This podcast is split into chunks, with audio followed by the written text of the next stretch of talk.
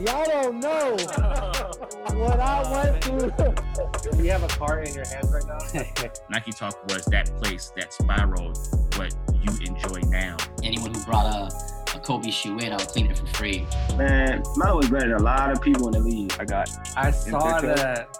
My favorite jersey is that one, the Barkley Kobe Force. Oh, yeah. Sweetie. Episode forty-seven. This is season three of the Dandon and R J Machismo podcast. This is Dandon, and tonight uh, R J won't be here. However, he does send his regards to everybody. So thank you all for your support. Uh, we do appreciate everyone, you know, for tuning in to us. We appreciate the time. So tonight, we kick off season three. We got a special guest. He is Don Griffin, Griffith, I apologize, um, a k a. Kick Sigma. So as you know, Kick Sigma is, if you follow him on Instagram and also his website, he does do a lot of curation of all the great Nike basketball from the eighties, nineties, two thousands, and beyond. So tonight, we got Don. How you, how you doing tonight, Don? I'm good, man. It's happy to be here. Oh man, so I see you got some gems already lined up, you know, in your in your room. So we'll touch into that later. Um, so we're just gonna do a little kickoff, a little, um, you know, uh, we're just gonna do a little uh, icebreaker. So tell us more about yourself, Don. Sure. Um, so yeah, my name is Don. Uh, I'm Kick Sigma on Instagram and Kick Sigma dot com on uh, on my website, um, and you know. I'm a sneakerhead. I mean, I, you know, I've been a sneakerhead since ninety-five. Uh, I was born and raised in Germany, um, Berlin, Germany. Uh, both of my parents are American, and we moved out there when I was, um, I was born there, but they moved out there uh, right before I was born, and really got into sneakers right around ninety-five, which was really the golden era of Nike basketball. So it was, it was a hell of a time to get, to get hooked. Um, you know, first love was the Air Max two Uptempo. Um, uh, I saw it on a kid's foot in my class. I mean, he was just wearing them, and I happened to look over and saw that he was wearing the, the Duke colorway. Um, it was actually the, the youth sizes. It wasn't even the adult sizes, because we were, we were little at the time, and I was hooked, and I ran home and started drawing it, you know, and started trying to replicate it. And every day I would come to class, and then I'd look at the shoe and then run home and try to draw it again until I had it right, you know, um, at least according to my ten year old self. Um, And then the rest was history. Um, so that was the shoe that got me hooked. Um, and, you know, I played basketball for a while, played uh, played in high school, played in college, played uh, semi-professional. So sneakers never really were too far away from me. So, I mean, we're going on, what was it, twenty-six, twenty-seven years now. Um, wow. Still- That's dope. So a uh, little bit background about you. So you played pro- um, professional basketball? Like, yeah, it was like semi-pro. So semi-pro? I played in the uh, I played in the American Basketball Association, the A B A. Nice. As we all know, it used to be a big deal. Um, you know, by the time I came along, it was less of a big deal, but still pretty. You know, it was competitive. Um, and uh, tried out there. There was a team in Connecticut, which is where I'm based now. Um, and had an opportunity to to play for them. You know, try I had to try out. Uh, it was about ten years ago, and uh, made the team and had an opportunity to play. So. It was a great experience, but it was also humbling. You know, maybe it wasn't quite as good as I thought I was, but uh, you know, it was uh, it was still a great experience. Hey, I mean, if you made it to the A B A, you made it. You know, that's that's hard work. So, uh, how many years did you play in the semi-pro um, uh, league? So I played one year. Uh, the story is kind of crazy. I mean, we so we ended up doing really well. We were ranked uh, number four in the nation uh, when we were playing. And we had a lot of talent. I mean, a lot of guys that could play. I got a lot better just from going up against guys in practice every single day. Um, managed to get some playing time. You know, I started as a practice player and then managed to get some playing time. By the end of the season, I I had done two things. I had applied to uh, law school just as a backup plan because I saw, you know, guys, some guys make it, but a lot of guys really didn't have a backup plan or really didn't have a lot, you know, outside of basketball. Um, and the wear and tear that you're putting your body through at any point that could go. And it ended up being fortuitous because I got an offer at the end of the year to go play in Switzerland, which would have been great because it would have been more money. Um, it's kind of an entry-level pro basketball area. It's a step up from the A B A. It's close to Germany, which was home. Um, so it's kind of a familiar area. And within the matter of one summer, uh, the coach that made me the offer dropped dead of a heart attack. Um, oh, the assistant coach uh, ended up passing away too. Uh, coincidentally, he, he, you know, he found out he, was, he had stage four cancer, so he died. And I ended up getting injured all in the course of like four months. So it went from, you know, I'm pursuing basketball and I'm going to go into year two of my pro career, get a chance to play in Switzerland and get a chance to work my way up and have a good experience. And it went from that to I literally have nothing. Um, and so the whole thing fell apart after a year. And at that point I was, you know, like twenty-seven. And so I had to make a decision. You know, I was rehabbing for my injury and I decided to go the law school route instead of uh, continuing basketball. So I'm glad I got the year, but I wish I would have gotten way more. It's one of those what ifs, right? Like that still ponders in the yeah. back of your mind. Like, hey, what if I if I stayed healthy, if I still had my coach, what yeah. you know, would have, could have. But hey, you know, on the bright side, Don, you've you've accomplished a lot. You know, you've uh, you know graduated, you've made it to the pros. And if I if I don't mind asking, are you um are you in the law firm or do you, do you um, uh, practice law? Yeah, so I actually practiced law for a while, um, and then I transitioned over to H R. So I actually do uh, like investigations now, which uh, a little more hands-on. It's a little more dynamic. So I, re- I really enjoy it. So I'm doing that now uh, in my day job. And uh, sneakers, though, is my passion. Um, and I'll say the biggest takeaway that I had from, you know, the whole basketball experience is, you know, yeah, it's, it definitely can be tough emotionally to think like, you know, what if, and it could, it could have been more, but the, the flip side is, you know, take the opportunities when they're there, you know, seize them, go for them. Don't shy away, you know, just go for it. If you fall on your face, it is what it is, but at least you can look yourself in the mirror at the end of the day and say, I went for it. And uh, I think it helps you sleep a little better at night versus if you don't do that. So make the most of whatever presents, you know, presents itself. Man, that's dope. So, like, if I don't mind asking, like, did you play with anyone that, you know, that we recognize, right, maybe through N B A or collegiate level, or maybe if you played someone in back in high school, were there any, like, famous um, N B A players or collegiate players that you played with? You know, it's funny. So, so yes. Um, so, you know, in Germany, there were a couple guys. A lot of guys ended up going pro in Germany because I played, you know, in Germany, you play on your high school team and then you play on your uh on a club team too, and the club team is really where it's at in terms of the competition. So, you know, a ton of guys that I played against there ended up going pro in Germany. Um actually, one of my high school teammates now is the head coach of uh the the Wagner brothers, who are now playing in Orlando. He was oh, okay. there Franz coach and, yeah Berlin, Moritz, and uh I forget the other one's name. Uh, Franz it's Franz yeah Franz yeah yeah, yeah. yeah. Franz. So they, uh, but I never knew them. I mean, he coached them, you know, growing up. I guess he was involved somehow in getting them to Michigan um, to try to create a pipeline for more German players. Um, when I went to UConn, um, it was where I went undergrad. I played years at the Avery Point campus, which is their like JUCO affiliate, and I played there. And then I had an opportunity to walk on uh, at, at the big team, you know, on the main team, uh, the UConn Huskies under, you know, at the time it was Calhoun. I was declared ineligible because it was like an age thing where it was like a certain amount of time and you ran out.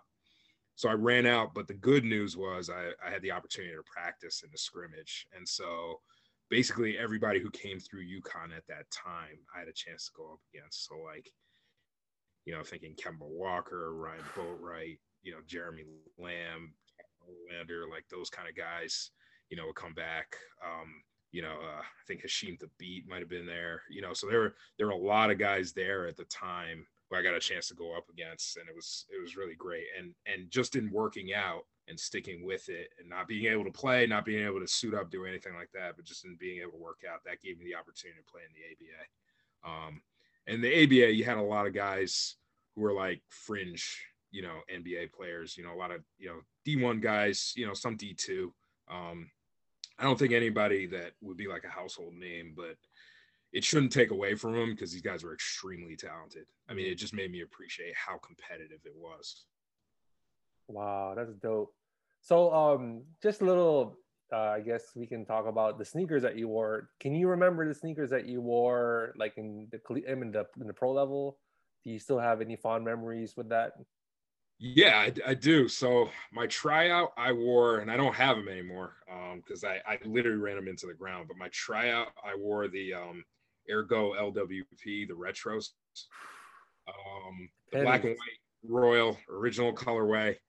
Um, got them in my size uh, and uh, wore those for the tryouts. Um, and so they were like good luck because, you know, once I got in, when I found out I got in, I mean, it was, it was one of the happier moments that I can remember. Um, so I wore those, and then I spent the season, you know, it's funny. I'm actually, you know, I, I buy a lot of sneakers and I wear a lot of sneakers in terms of classics. But when it comes to playing, I'm really, really picky about what I play in. So, you know, I'm more likely when it comes to on court to do something like, you know, like Steve Nash did, which is, you know, wear the jet flights for, you know, five straight years or whatever it was. Mm-hmm. I'm more likely to do something like that. And then yeah. in my day-to-day walk around, you know, I'll wear, you know, I'll switch it up daily or even within the day several times. So I ended up wearing the, uh, the Kobe Sixes, the Navy, I think they're the Chaos ones. Um, Ooh, those are nice. Those for most of the season. I actually had a random pair of uh, Air Flightlight twos from two thousand one, the Alpha Project ones that lace up yeah. on the side. So I had a random pair of uh, royal and gray ones, and I would wear those period. I break those out periodically, but I'd say the Kobe Sixes were my staple, um, and that's what I wore for most of the most of the games.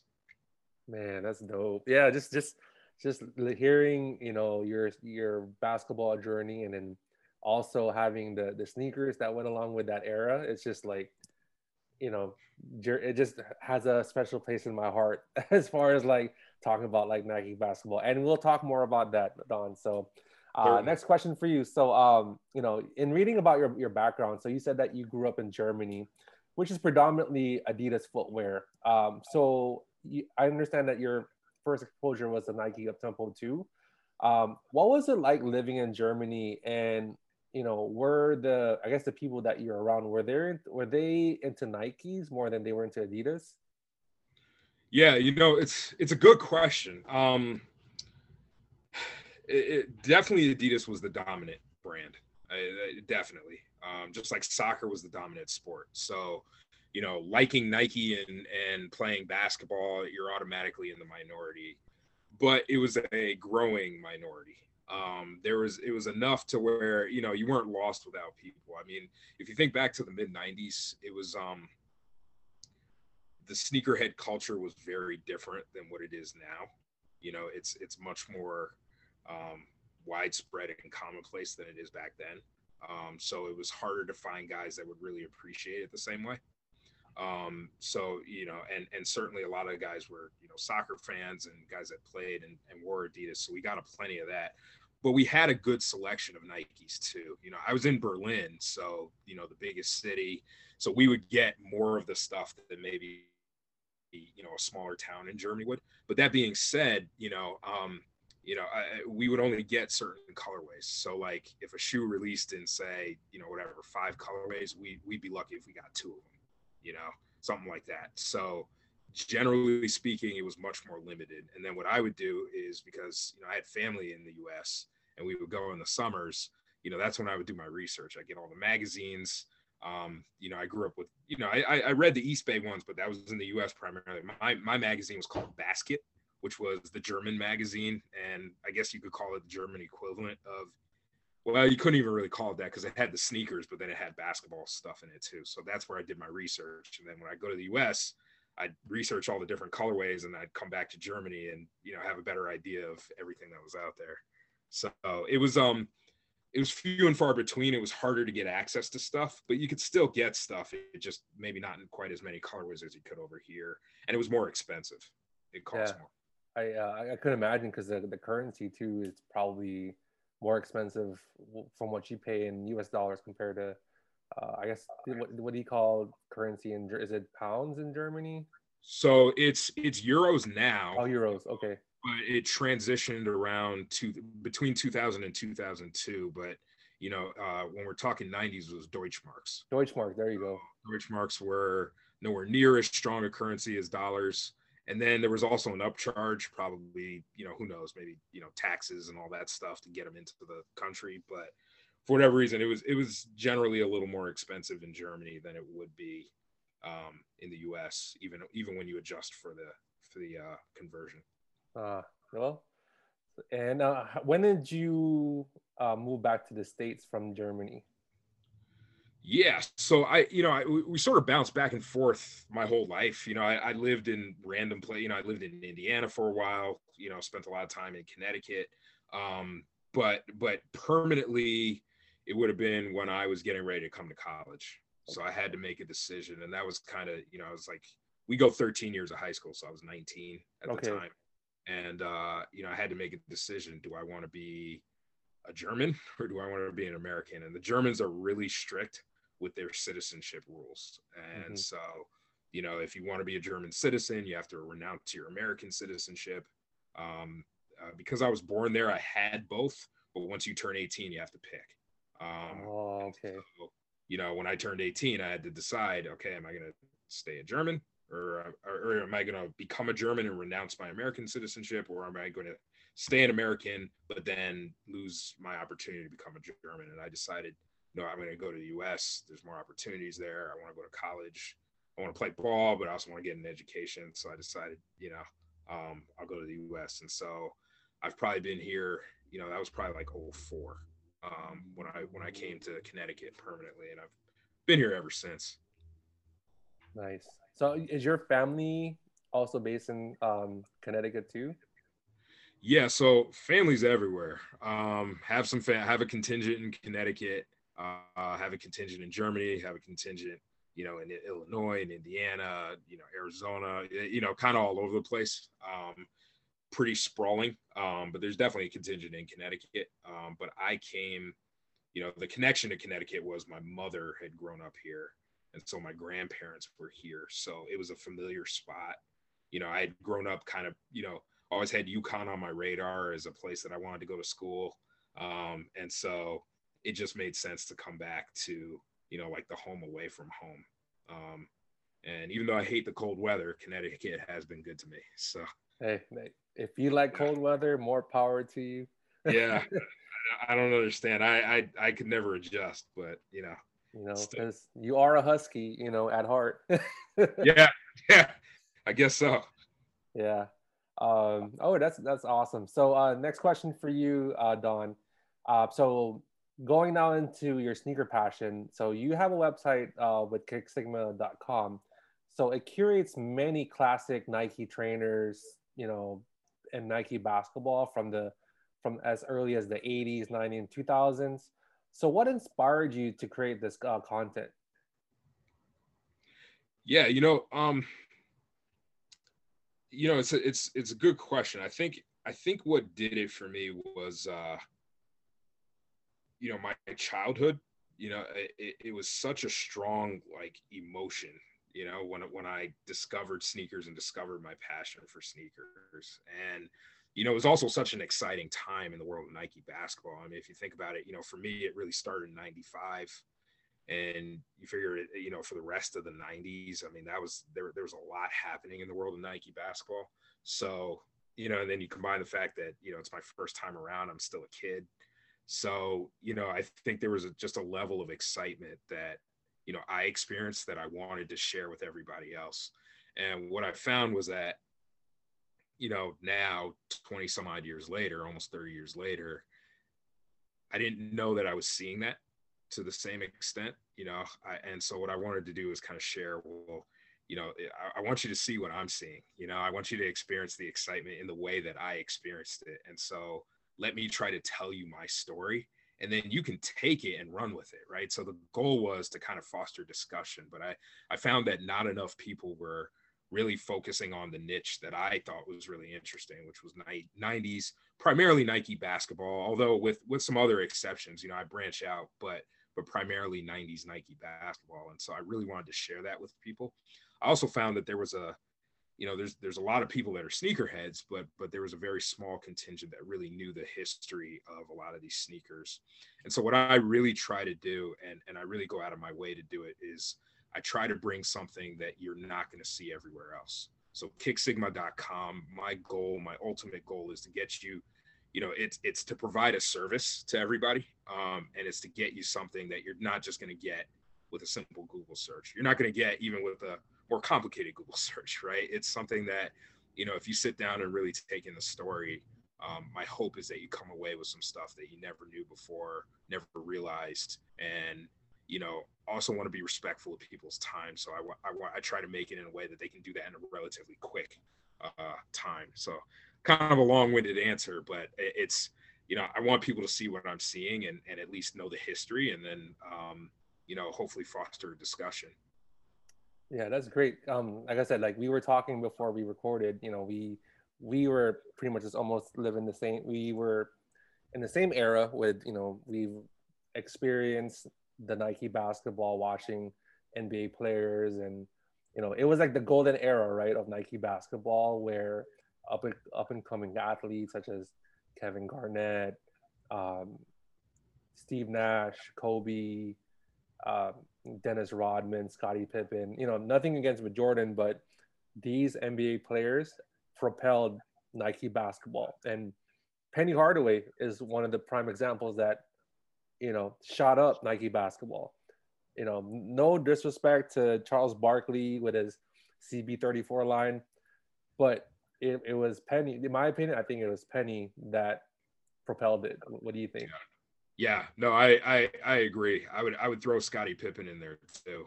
Um, but I totally agree with you. You know, it's one of the things that I've done on, on my site um, is I focus a lot on the price and the price adjusted for inflation. So a lot of times I'll tell you, you know, it cost, you know, whatever, one hundred fifty back in ninety-six, and adjusted for inflation in twenty twenty-two, that's, you know, whatever, two fifty or whatever it is. So, and, and the reason I do that is try to, you know, I'm really interested in the concept of value and what people value and, and how things are valued, because that's really a big part of the sneakerhead culture is, you know, what do you value and why do you value it? And, you know, at least when we're looking at, you know, to your point about no disrespect to Jordan, because he had obviously a fantastic line. But, you know, if if you look at, for instance, in, in Germany, what was driving it, it was Air Max basketball. That was driving it. That, you know, if it came down to, you know, getting the Jordan eleven or the Air More Uptempo, I would say more guys would go for the More Uptempo. And I would see more guys wearing the More Uptempo. And that was a pretty consistent theme there. And not for nothing, I mean, if you look at the prices back in the mid nineties, a lot of times the Air Max basketball was the more expensive shoe than the, even the Jordan. So, you know, Nike wouldn't make that, you know, Nike doesn't do something like that by mistake. You know, they knew what, what the deal was. So I think there was, was multifaceted. Now, obviously, Jordan has become its own brand. It's skyrocketed. It's not to take away from anything. It's way more valuable than anything is now. But there was a time where it was rivaled by some of the other Nike silhouettes, and so um, that's that's really important to look at too. Yeah, and you know, uh, a lot of people didn't realize that Nike basketball was was its own competition against Jordan Brand, because you know it, Jordan Brand wasn't even a brand. You know, they were still Nike with the Nike box. You know, the orange, the you know the cardboard box that we used to have back in the day.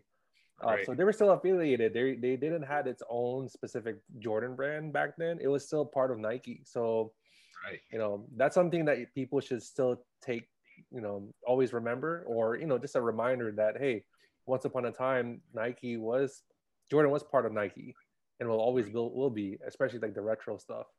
Exactly. Exactly. All right. So uh, next question for you. Um, How much of an influence have Nike athletes and music artists, you know, in the nineties and two thousands, such as Penny Hardaway, Kevin Garnett, Tim Duncan, um, you know, or, or, or I can just say like M T V, you know, Rock and Jock, for example. How did they play an influence as far as, you know, the the Nike branding, you know, from the nineties and two thousands? So, are you saying for for me, or more, or you think more generally? For you, for you, for me. Um, so I would say definitely more of the athletes than like M T V and pop culture. Um, you know, it, it, it was something I never really tuned into as much. Um, so for me, it was definitely more, um, you know, watching the players growing up. Um, you know, I have a sort of funny relationship with being a fan, you know, when later on, when I became older, and I was actually, when I was trying out at, at UConn, and I started realizing, like, man, these are guys in the N B A. You know, I'm not the biggest guy in the world. I'm not the most athletic. You know, I'm not the most naturally talented. So I need every edge I can get. And so I remember making a decision that I'm going to stop. I'm not, I'm not going to be a fan of anybody. You know, I'll respect other people, but I'm not going to be a fan. And what that, what in my head, what that did is it, it gave me the mental edge to say, I'm never going to be in awe of anybody, what, because I may run into on the basketball court. And so again, me being in my situation, I needed every edge I could get. That being said, you know, before that, you know, I was a huge fan of, you know, of, um, you know, I was, I was a huge Bulls fan, like everybody else, is a huge Jordan fan. I was a big Penny Hardaway fan. Um, you know, uh, I was a big fan of like David Robinson, Charles Barkley, you know, all the, all the big guys. And I, and for me, it was just as important to see how the guy played as it was to see the sneakers he was wearing.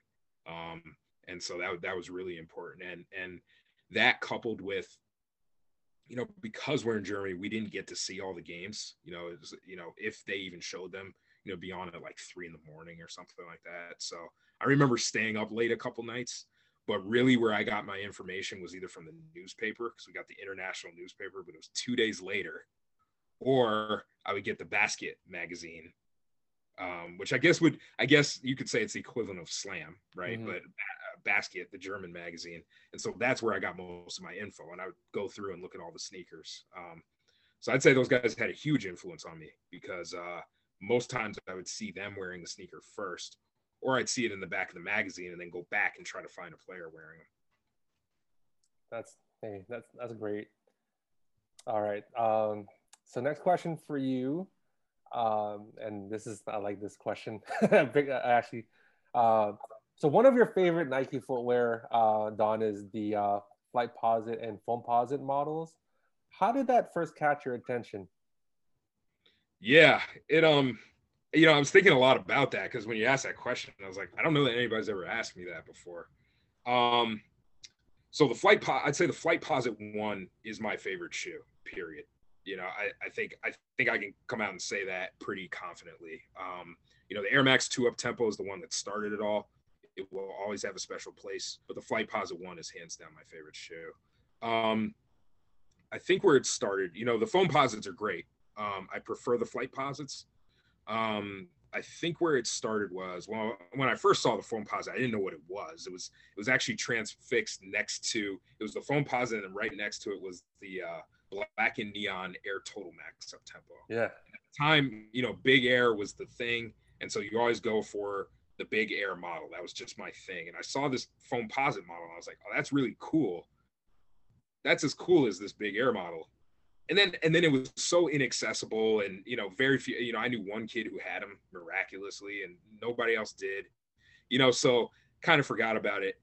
Uh, the next year, the Total Air Foamposite Max came out, the Duncans, you know, originally they were advertised as the David Robinson. So I, in my head, I always think David Robinson.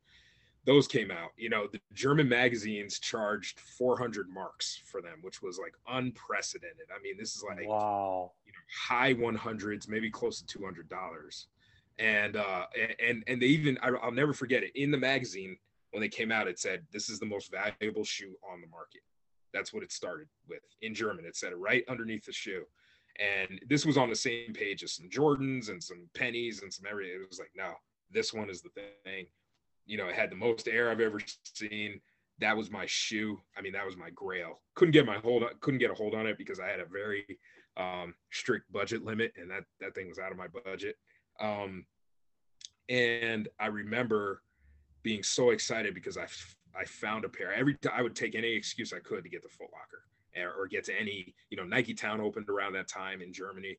And I'd take any excuse just to go look at them, because I knew I'd never get them, right? At least as a kid. And one day, and this had to be early summer of ninety-nine, there was a pair of gold Flightposites right next to the, the, the Foamposites, you know, the Foamposite Max. And they were right next to each other. And I picked up the Foamposite Max. Then I picked up the Flightposite. And I didn't like it at first, but I kept like staring at it. And, and, you know, then over time it grew on me, until the point where I was like, no, this is the best shoe. And the only thing I can say is, in hindsight, it's probably the shoe that converted me out of just being strictly an Air Max, you know, Big Air basketball kind of fan into realizing that, no, there, there are other things, you know, and it doesn't have to have, you know, um, Air Max features in order for it to be something that could be appealing. And so I think that's when that change happened. And so the Flightposite was really instrumental, and there was nothing like, you know, the gold colorway that I'd ever seen at the time. So the rest is history. The Flightposite one is hands down my favorite shoe. Have you ever hooped in the Flightposite ones? I have. So I never, um, I wore the black retro pair for my UConn tryout. Um, so that, that meant a lot. Uh, the first pair I ever owned, again, they were out of my budget. So the first pair I ever owned was actually in oh three. I got a pair of the white and Carolina blue ones, and I wore those, and they broke kind of quickly, but they were great to play in. Um, and I wore those for my last year of high school until they fell apart. Um, and then later on, I managed to get another, you know, I started to get the other original pairs when I had a little more money. I was working in college, you know, during the off season. And so I had a little more money, and then I had a few pairs. So yeah, I've hooped in them. Um, at this point, I've hooped in most of the colorways, and I'm still a fan of playing in them. Um, so, you know, I don't play in them anymore, 'cause they'll, you know, I don't have a pair that'll hold up, but you know, if I did, I would. Yeah, I mean, you can probably hoop in the, the recent retro ones. I think they had like the, the royal one, the royal um, colorway with the translucent sole. Yeah, I mean, yeah. I um, one of my one of my one of my things about, you know, what happened with the Flightposite, um, you know, I, I was actually kind of disappointed with the most recent. So as of twenty fourteen, you know, you get the twenty fourteen versions of the Flightposite, and they changed the the outsole on the medial side, and the shape looks a little different. You know, I was a big fan of the, like, the two thousand eight run of retros, where we had, you know, a couple of the O G colorways come back. I was a huge fan of those. Thought they did a good job. I mean, no retro is perfect. You know, it's not the original. I get it, but it was close. Um, but the uh, the the twenty fourteen version, I had to draw a line. You know, um, I, I I just didn't like the, what Nike did with it, and you know, to this day, part of Flightposite Friday is to bring a, a, attention to the way the Flightposite, in my opinion, is supposed to look, you know, the original look, and try to encourage Nike to bring back the original version and, and, and a more accurate mold as opposed to what they're putting out now. Now, do you do you think your voice is heard every time that, like, you make a plea on your, your Flightposite Fridays, and you say, please retro this, please retro that? Can can we can we get the uh, Air Battle Max with the double strap? Have have the, has Nike or like any like content creator or uh, I guess anyone like you know message you about, hey, like I remember those sneakers, like let I want I want I want them to get them retro again. You know, I, I think it's a good question. I mean, I you know I don't I don't want to be so arrogant as to presume that I'm the voice people are going to listen to. I mean, I think, you know, I'm a smaller part of something much bigger, you know? So I think for me, it's really about trying to gauge, um, you know, interest and get an understanding of, well, what's the rest of the community think? You know, here's what I'm thinking, you know, sitting in my living room in Connecticut, but what about everybody else, you know, around the world? And one of the beauties of Instagram and my website is, you know, you really get people from around the world opining. So you're not just getting, you know, your own neck of the woods. You're getting people from, you know, I'm talking to people from China, people from, you know, South America and all over the place, you know, South Africa. So it's really special. You know, I hope, I hope someone listens, you know, it, it'd be nice.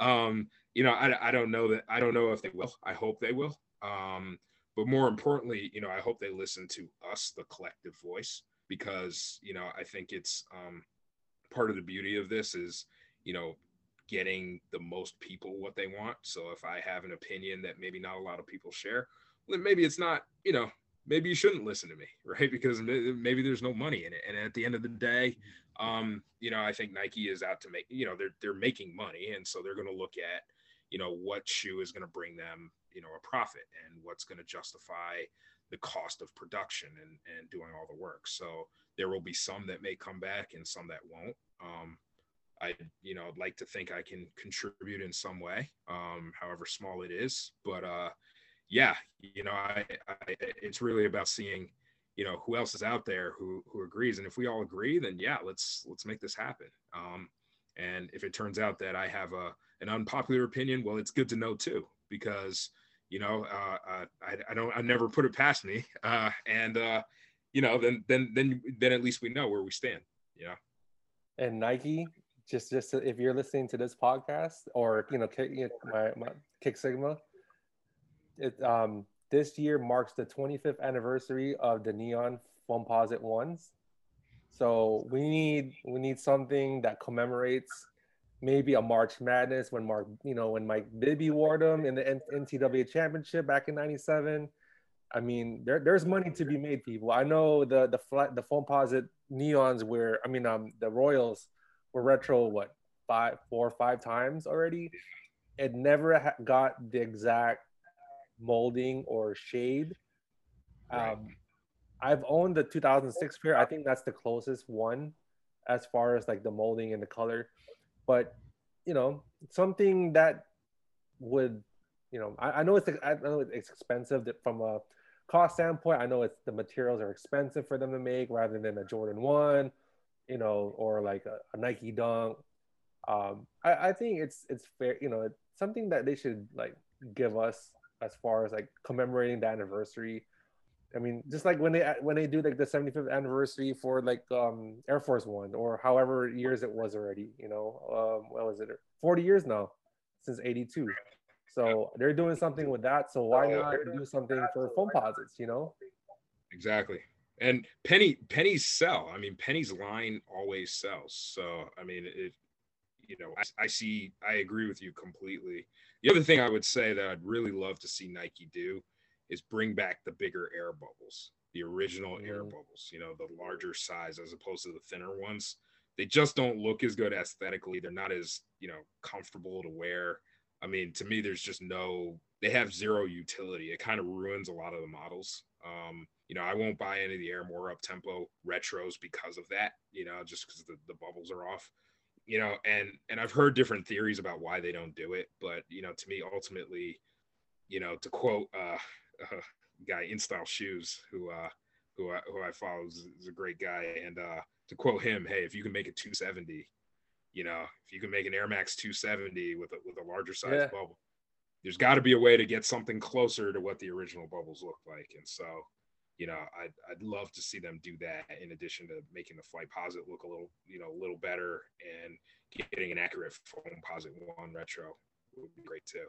Yeah, you know what, that's a good point you brought that up. I mean, if If Nike can make a night at uh, Air Max two seventy that sat on shelf for like, you know, over more than a year or two years and no one's buying them, why can't you just replicate something with a bigger bubble?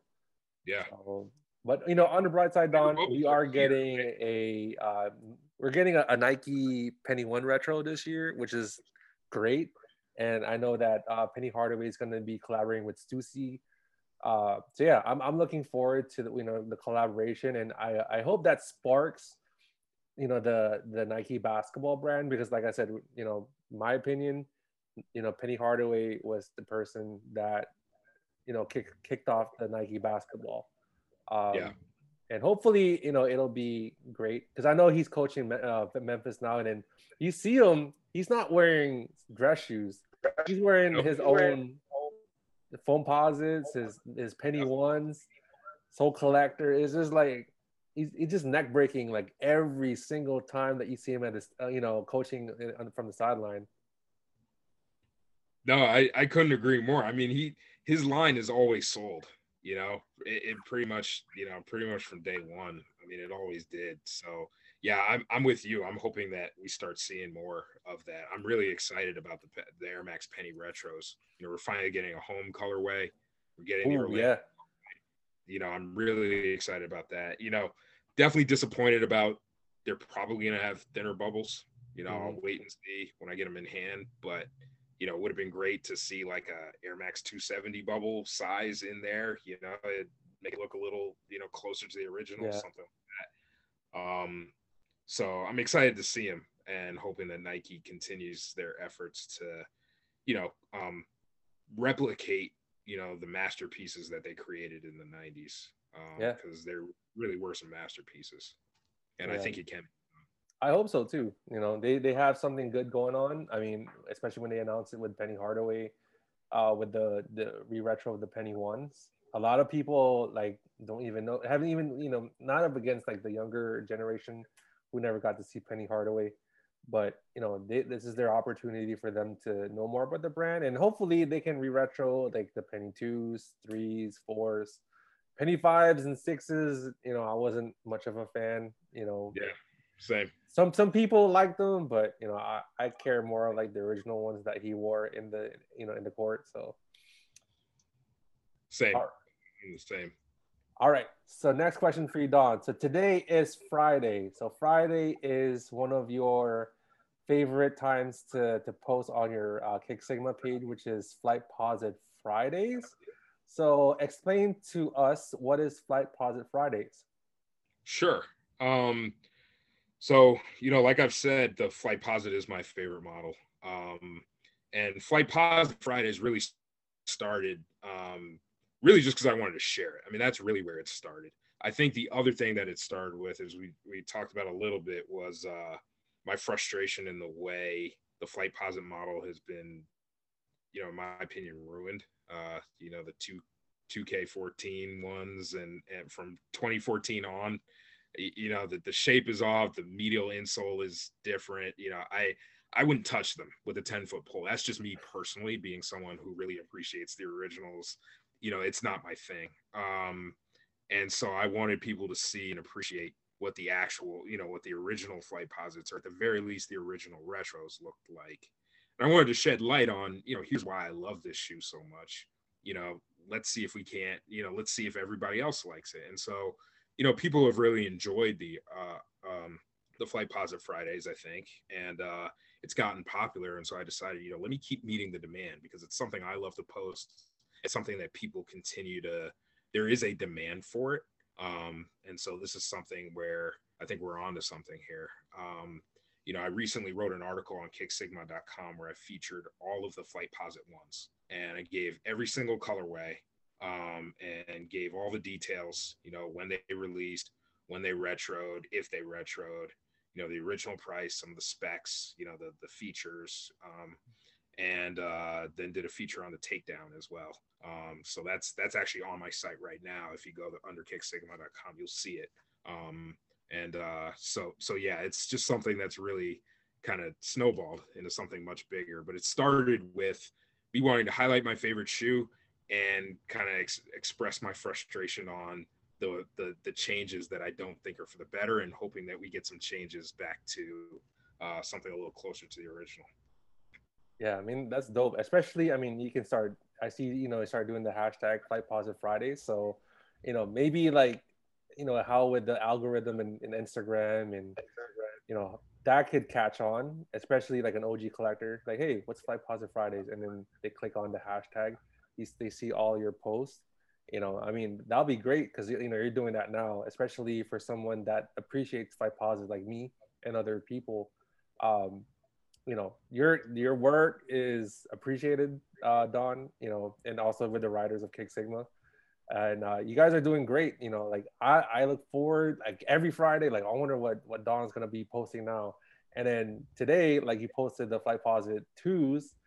And I like, oh, I love this shoe. It's so comfortable. It's actually, in my opinion, it's the, I wouldn't say the most, com- I say the Flightposite ones are the most comfortable because the because it just fits your feet.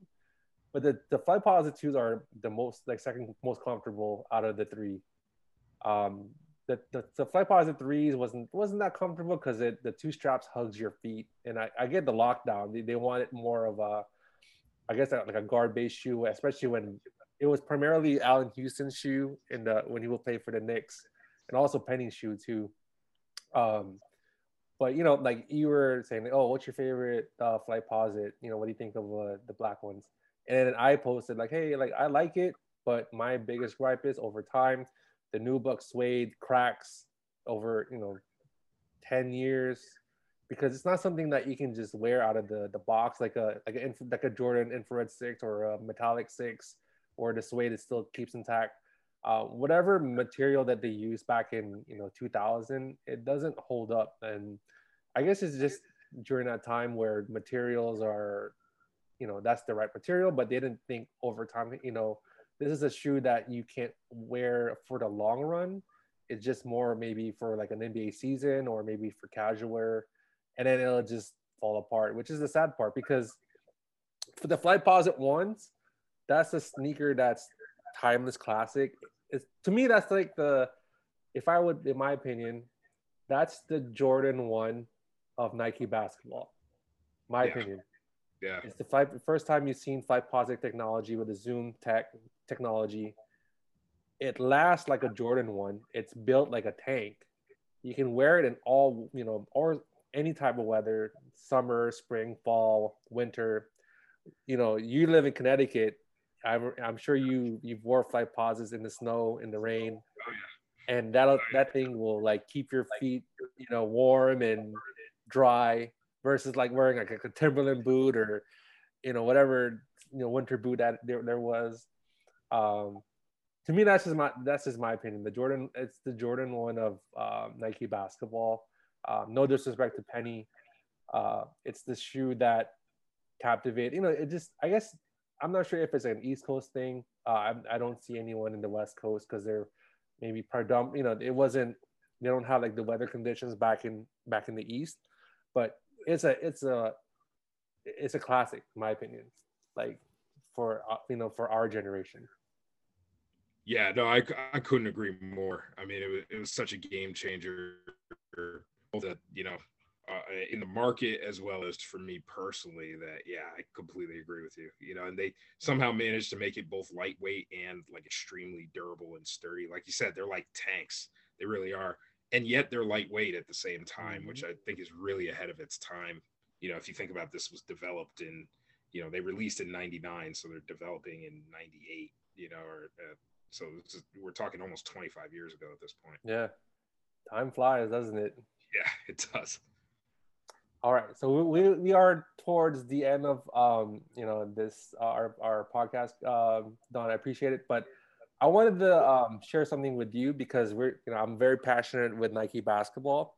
And, and I'm going to bounce it off to you as well. Uh, sure. So I'm going to show you the sneakers that I like right now currently. Um these are the, like, you know, these are the shoes I that I could grab, you know, that's re- it was in within reasonable reach, so I can't really go towards the bottom of the sneaker or go go to my, you know, my uh my shed or my attic. I can't, you know, gotta like look through them. But um and I'm sure you, you'll have appreciated of them. So I brought five pairs.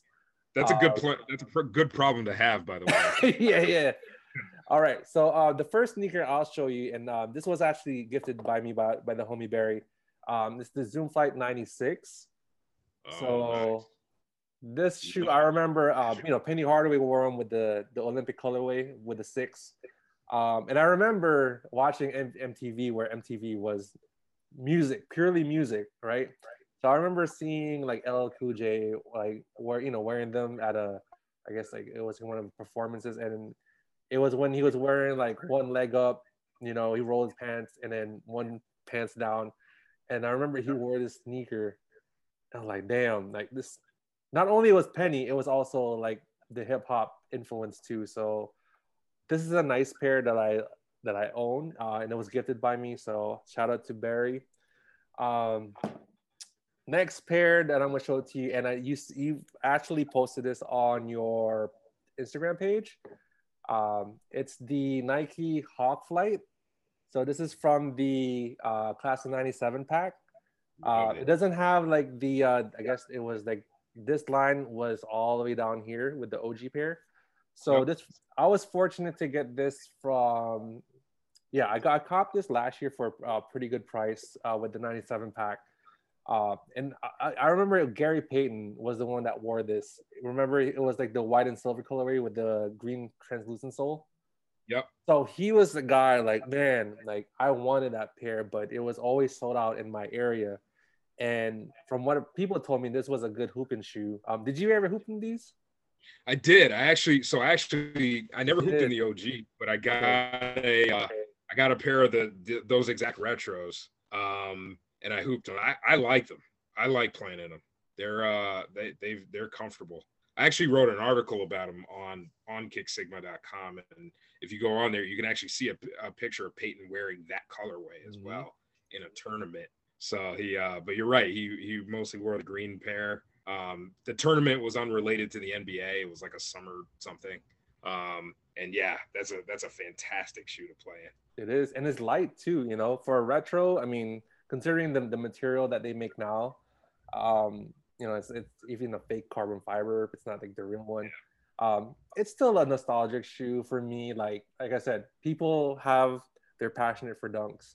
They're passionate for Jordan ones, you know, et cetera, et cetera. But Nike basketball will always have like a special place in my heart.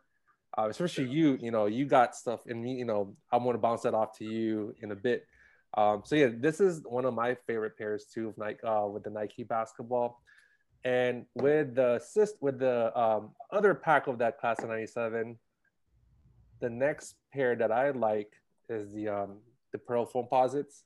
Yes. So this is from the, and I see it there yep. too. So I would yep. love to hear more yep. about your, you know, your pair. So, um, you know, I had the original pair back in ninety-seven. Um, I played basketball, but sparingly in them. I love how it's, you know, it molds in your feet, but it's it's heavy. It's a heavy shoe to, to hoop in. I had the O two pair. Uh, didn't I also owned the House of Hoop pair? It was like the the darker um, yeah. material uh, colorway of the. Uh, it's kind of like a champ. Excuse me. They call it like the champagne uh, pearl colorway, the House of Hoop uh, exclusive. So I was happy that this came in the pack, um, and it's a classic shoe, man. I mean, people will always remember. Oh, this that's when uh, Ray Allen, you know, Jesus Shuttleworth was sitting on the bench talking to, to his dad, you know, and he got game. So, so. And this shoe too. I mean, it's also when he was playing with his with with the uh, with um, Denzel Washington, you know. Yep. So yeah, this yep. is a great shoe. And that's then shoe. The fourth shoe, and I showed it to Don already, is the uh, the, the nineteen ninety-nine original Flightposite one. So I got this pair. Um, I got it through eBay for fifty bucks, which was a steal. The reason why it was so cheap because this the soles were separated, so I got it uh, restored.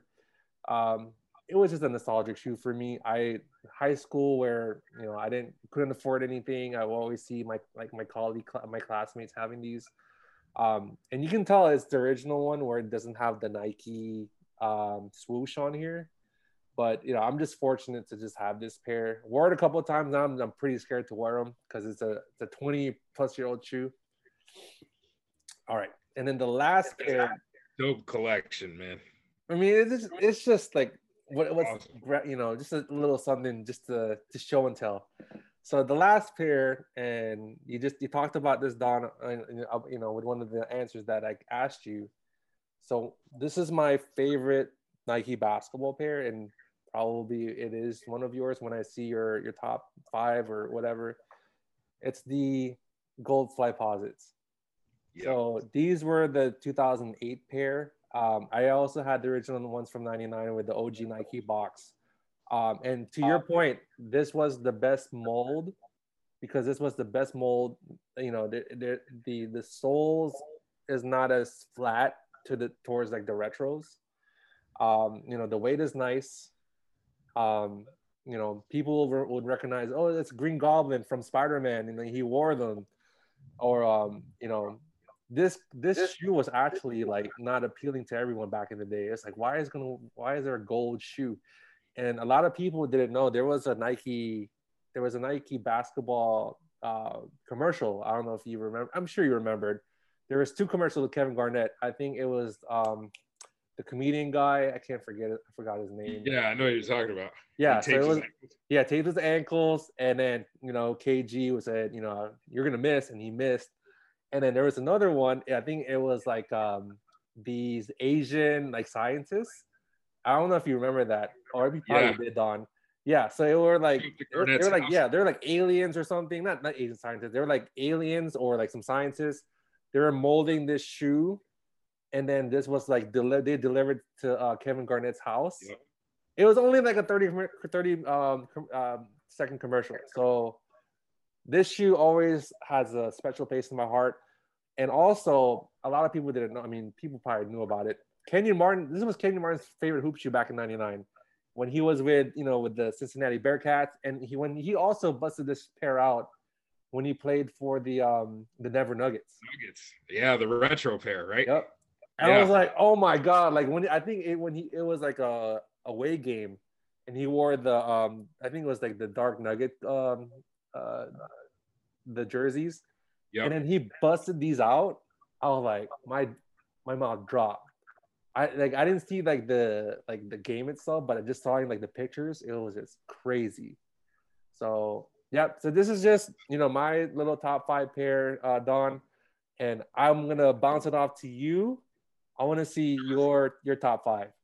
First of all, man, that, thank you for the blast from the past, the trip down memory lane, man, that, you know, that never gets old. Like, you know, I, I love seeing it. Um, so yeah, I mean, let me show you, you know, some of the ones, you know, it was hard to keep it to five, you know, obviously I have to start with the Air Max two Uptempo.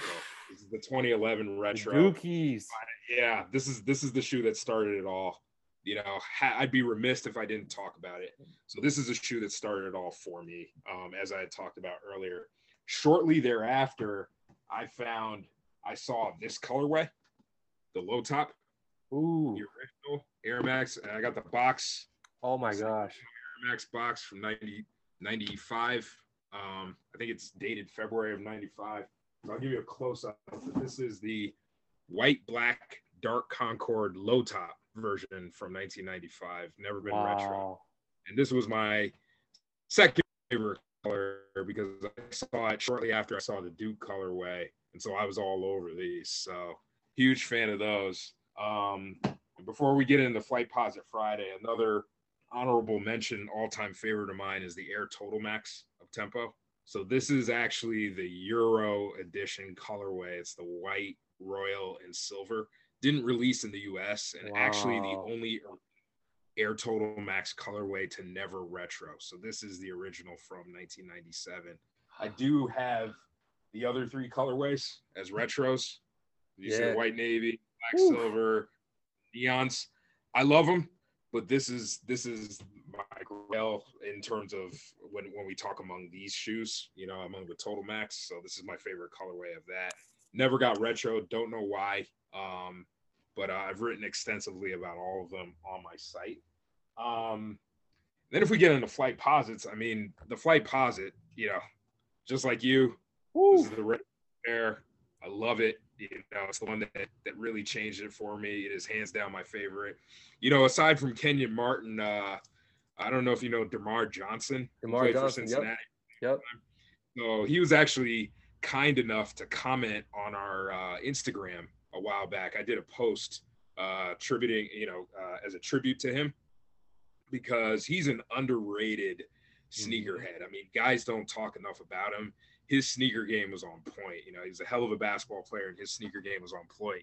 And this guy had almost, he wore almost every O G colorway of the Flightposite. Mm-hmm. And so I posted a series of photos with yep. like, I mean, it had to be like ten different pictures of him in different Flightposits. And he, he commented how much he loved the shoe. So I think, I think this was a popular shoe in Cincinnati. Yeah. Um, and you know what, um, Don, um, I hate to cut you off because um, DeMar Johnson, he's from Maryland. I'm from Maryland.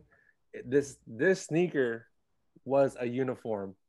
So not only it was a performance shoe, it was a daily wear shoe. That's why uh, DeMar Johnson is from the D M V, from, from D C. These were everything. Like like I was I was telling you, these were everything for everyone that lived in that area. That's why like when you when you when you commented, that kind of struck a chord in his heart. Like, hey, I love those shoes. You know, I hooped in them when I was in Cincinnati. So yeah, no, I mean seriously, I mean it just uh it just goes to show how twenty some odd years later the passion is still there. So mm-hmm. you know, it was it was a really special moment to to hear it directly from him. You know, a guy who was such an ambassador for it and, in my opinion, doesn't get enough credit for both his game and his sneaker game, um, you know, which was really on point. Um, you know, keeping with the Flightposits, I mean, these are the retros. I had the originals, but these are the eggplant retros. We saw those. Um, have the black pair. The black pair. I huge still need them. Pair. If anybody from Nike ever watches, this is what we need fixed. You know, we need the medial outsole fixed because they changed that. So hoping that one day uh we get that back. Um the silver pair, oh my fan. God, the metallic silver, um love that pair. Uh, you know what's funny, Don? I used to have, I, I used to have, I used to own the European uh, um, Flightposite ones, the the silver exclusive ones. Same here. There's, there, there's a, there's a, if there's a different shade of silver that makes it stand out. That's why they call it. It's not the Flightposite one B that shows in the, the Nike Alpha Project box. Right. It's a special box. I can't, I forgot how it is. It's maybe, I think it's Flightposite one. Yep. But it, you can tell it's not a dull silver like the, the Flightposite B. It's a brighter silver. So I actually did some research. So I, I wrote an article where I went through all the original colorways. And I did some research because I, I before I owned this, I owned the, the Euro edition one too. I stopped calling it the Euro only because I found a pair in Canada as well. Whoa. Um, we were, it was one year we were playing in Can. We were playing in, a, in the international children's games for basketball, and I was a kid. I was like fifteen, and I went into a sneaker store and I found them on the shelf, and they blew my mind. I had ne- I didn't know they released in a silver colorway, and I found them. And and the difference was, you know, the American version, the Flightposite B, was was a was a smoother finish. Mm-hmm. You know, it was a duller uh, silver. The uh, and and the official colorway was metallic silver. The ones that the Euro or the international ones that that you and I are talking about that we both know and love, they had a grainier finish. Yeah. Almost like more of a um it was more of a textured finish. It was shinier, like you said. Absolutely. Yep. And the color is called majestic silver. If you look at it, it's actually mm, called the majestic okay. silver. Yeah, metallic silver, which I thought was a little cool detail. Um so I highlight that in the in the article. But yeah, those are awesome. um I like those better than the ones I have, you know, right now. They were great. Um in keeping with the Yukon tradition, I managed to get a dead stock pair Woo! Of the navy ones. Um, oh my god, the obsidian! Worn, oh know, my god, yeah, pearlized navy white. Um, and by contrast, the white and navy. Oh one, my god, never come back either. So, huge fan of both of these. You know, these remind me of, you know, this is before my time at UConn, but this reminds me of, you know, some of the guys that I would go up and watch, like in the summers, just to see, like, wow, you know, guys are wearing these. So these are um, both unretroed. Um, some of my all-time favorites. That's crazy. I, I got I got a shout out to my friend Kevin, my homie Kevin. He's he, my the homie Isaac Hazel. He's a big Flightposite guy, uh, Flightposite one guy. He owns the Obsidians and that, I think he used to own that colorway. Um, yeah, when he sees it, I'm gonna ask him to watch it when I record this. He's gonna. You know, that's awesome, man. He's just gonna be like, I can't, I can't. Well, I, you know, love to connect with them because, you know, always appreciate guys who love the love the Flightposite. Um, I grabbed, uh, picked up a couple others. Um, these are managed to get, and actually had a good deal on these, but managed to get the Team Bank colorways too. So I got them all dead stock in box. This is the white black wow. Team Bank colorway. So this is brand new, never worn, great condition considering they are, you know, twenty-three years the old. Orange, the orange box, right? Yep, the orange box oh, that uh, has a ton of mistakes on it, by the way. Um, I pointed this out, uh, um, but the uh, I actually spelled it wrong. It's spelled like Flightposite as opposed to Flightposite. I don't know if you can see that. I never noticed that. That's wild. Yeah, that, all, that makes all three your... companies have it. And then the other the other mistake. Uh, is in English it says made in Indonesia, but in French it says made in Taiwan. So I'll try to zoom in here. I don't know if you can see that. I know it yeah, I can see it. That's weird. Look really closely. It, you know, that is insane. Somebody wasn't somebody wasn't editing. No. Um, you know, before that before that went out, but the but they, at least they did a great job on the shoe. So this that is the white is crazy. Version. Have this you, is, do you do you ever do you ever plan to sell a question for you? The ones that you're dead, the the Flightposite that are dead stock for you, Don. Will you ever wear them at some point? Because, yeah, you know, there there's a saying with dead stock shoes, it, they're not they're meant to be worn, you know.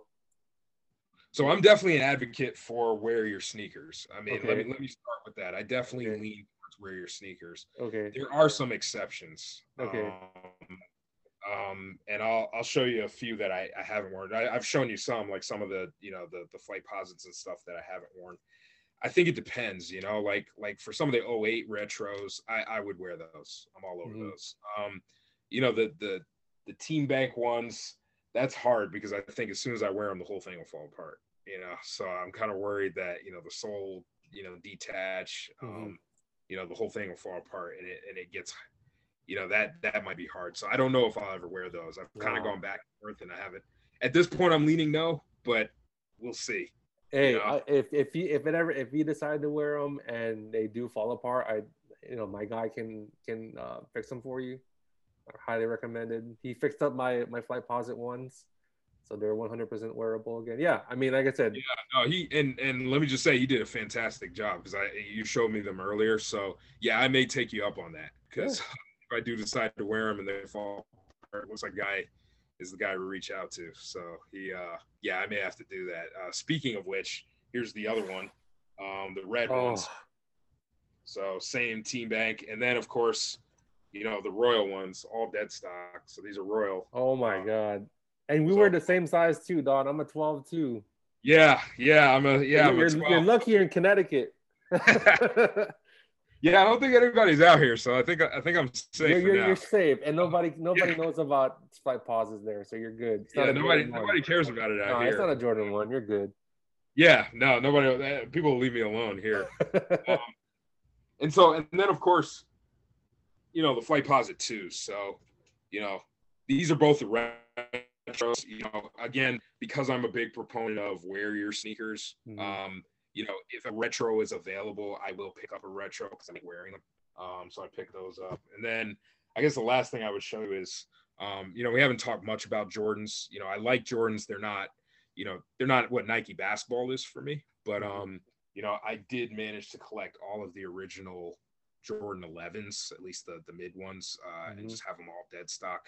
Nice. So, you know, we've seen the Concords. So these are dead stock, never worn. Is that from ninety-five or two thousand? From ninety-five. So these wow. Are these are the ninety-five originals, just brand new in box, dead stock. Um, these are the original playoff ones. Wow. In box, dead stock. Um, picked up the, uh, which is, I was disappointed to find out these weren't coming back this year. Obvious. I guess we're getting something out, but. Something else, but these are dead stock. That blue translucent sole that just does it, you know. You know, it's starting to. I mean, it's starting to oxidize, but yeah, the blue translucent sole did it for me. Those are dead stock, and then you know, not true originals, but you know, the first. Hey, it's run the first. Yeah, it's the two thousand Space Jam. Yeah.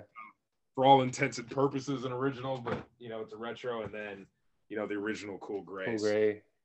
From, from two thousand. I still have my pair. Pretty serious oxidation going on. They're almost like yeah. green. At this point, but uh wow. So those are uh some of the things I wanted to share. Very near and dear to my heart. What about the shoes in the in the back? Like I, I see there's some over there. Yeah, so uh a couple here, you know. Um so I had a few here. These are these are the Foamposites, which I'm with you. Love the Pearl Foams. Uh was a big fan of those. Um Never actually managed to get a pair. I remember back in, it must have been ninety-eight, I found a pair on sale, but they were still slightly above my target. And I was, yeah. you know, thirteen. I was begging my mom to get them. She, you know, she, mom wasn't having it. Very disciplined, yeah. you know. My mm-hmm. mom is one of the most wonderful people I know, but she doesn't play, you know. So, yep. she, you know, she said, no, it's it's not over the, you know, it's, it's, it's over budget. We're not doing it. And, you know, I respect her for it. Um, You know, she, uh, but, but I finally managed to get a pair. So this is the retro pair from the, uh, from the pack. ninety-seven pack. Yeah. The, you know, the, the original Royal, not the originals, but the original Royal colorway. These are the twenty seventeen. Okay. Uh, the twentieth anniversary one, right? The, yeah. yeah. So, you know, like them because I can wear them. Um, yep. So that's, that's important to me. And then managed to grab a pair of the Garnett threes, which I think is a very slept on model. Again, this is. is the twenty fifteen retro again, so I can wear it. What what do um, they call it? The Air, is it Air Flight three? Yeah, they're called the Air three now. Air three. Um, okay, that's what it was. It's called the Air three. Uh-huh. But uh yeah, back in the day, you know, I had a pair of these in high school.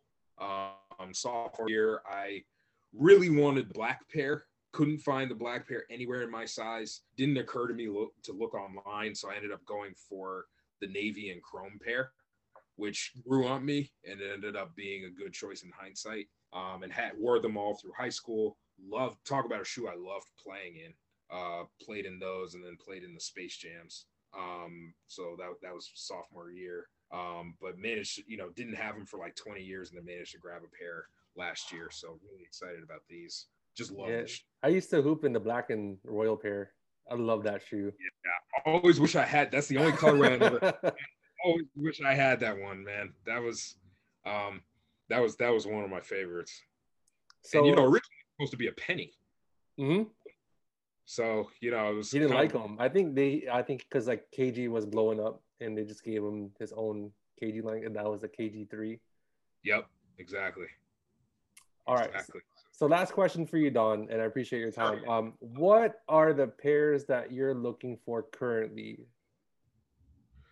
Yeah. Uh, so, well, I want to complete my original Flightposite collection. So I think right now I'm looking for, you know, the uh, the charcoal and red colorway of the Flightposites. I used to have them, sold them a while back. So looking for those uh, dead stock. Looking for uh, the white and Carolina Flightposite's dead stock, and then looking for the dead stock uh, O G um, carbon fiber Flightposite ones. Those are probably the top three. I'd say, you know, the other the other shoe that that you know is kind of like my grail right now is the Flightposite three, the black and royal. If I could get a dead stock pair, oh, Flightposite three. It's the one Flightposite I've never owned. Really? You know? uh, yeah. It um. It, it just wasn't in the cards. I had several opportunities and different things would come up, different priorities. You know, at one point I ended up getting a pair of dress shoes instead of the Flightposite threes because I needed a pair of dress shoes, you know, so like just different things kept getting in the way of me being able to get them. So if, if, you know, I wish Nike would retro those, you know, it's, it's definitely a, uh, you know, maybe a little far-fetched, but you know, I hope one day we can get a pair of those, or I'll settle for an O G pair, but I'd love to have a pair that I could wear. Um, of the black royal original Flightposite threes. That's that would be my top. You know, the nice thing, because I, I also own the the black and royal Flightposite threes and the black black and charcoal ones. The, the nice one, the, the nice thing about owning the Flightposite threes is the um, the it's the same it's the same uh, bot. It's almost the same material as the Flightposite ones. Um, with this, you know, this shank right here where you see like the. If you see your, your black your black uh, charcoal pair, pair, it's the same material as the Flightposite three.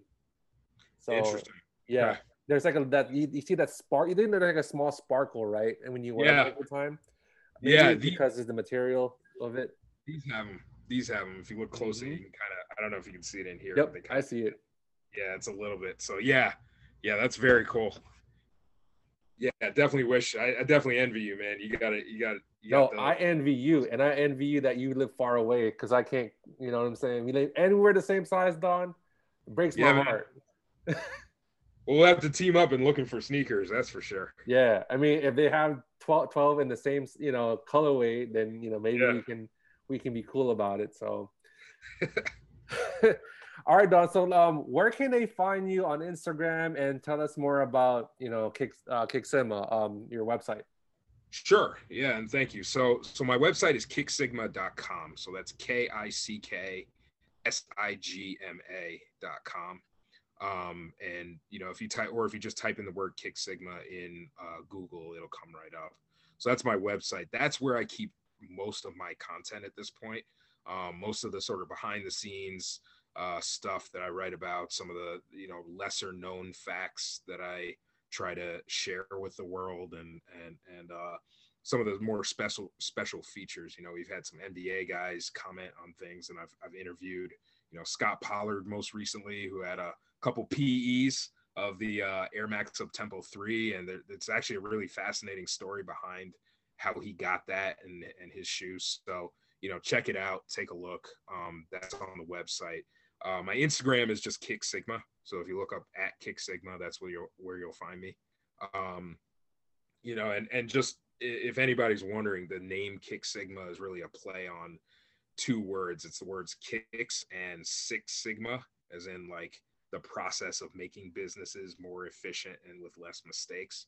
And so I combine the two words, and that's what Kick Sigma means. Um, it's really, uh, my goal initially was to, you know, get the facts right and hope for proper retros. And so that's where the name came from.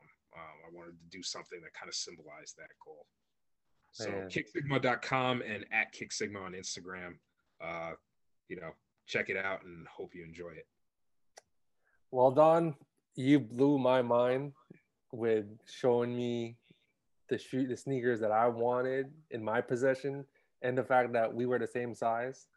So, but, you know, I do appreciate, you know, the content that you've shown, um, and it's appreciated. Like I said, uh, I wanted to say thank you for, for coming on tonight, as far as um, showing your, you know, telling us your stories about, you know, your love for, for Nike basketball. And the funny thing is, we didn't talk about Jordans. No Jordan ones, no Nike yeah. Dunks. Yeah, no, they're really cool. You know what I mean? No Nike S Bs. I mean, this is just a special, uh, you know, podcast, because, you know, I'm, I'm very passionate about it. You're very passionate about it. And R J's also passionate about it.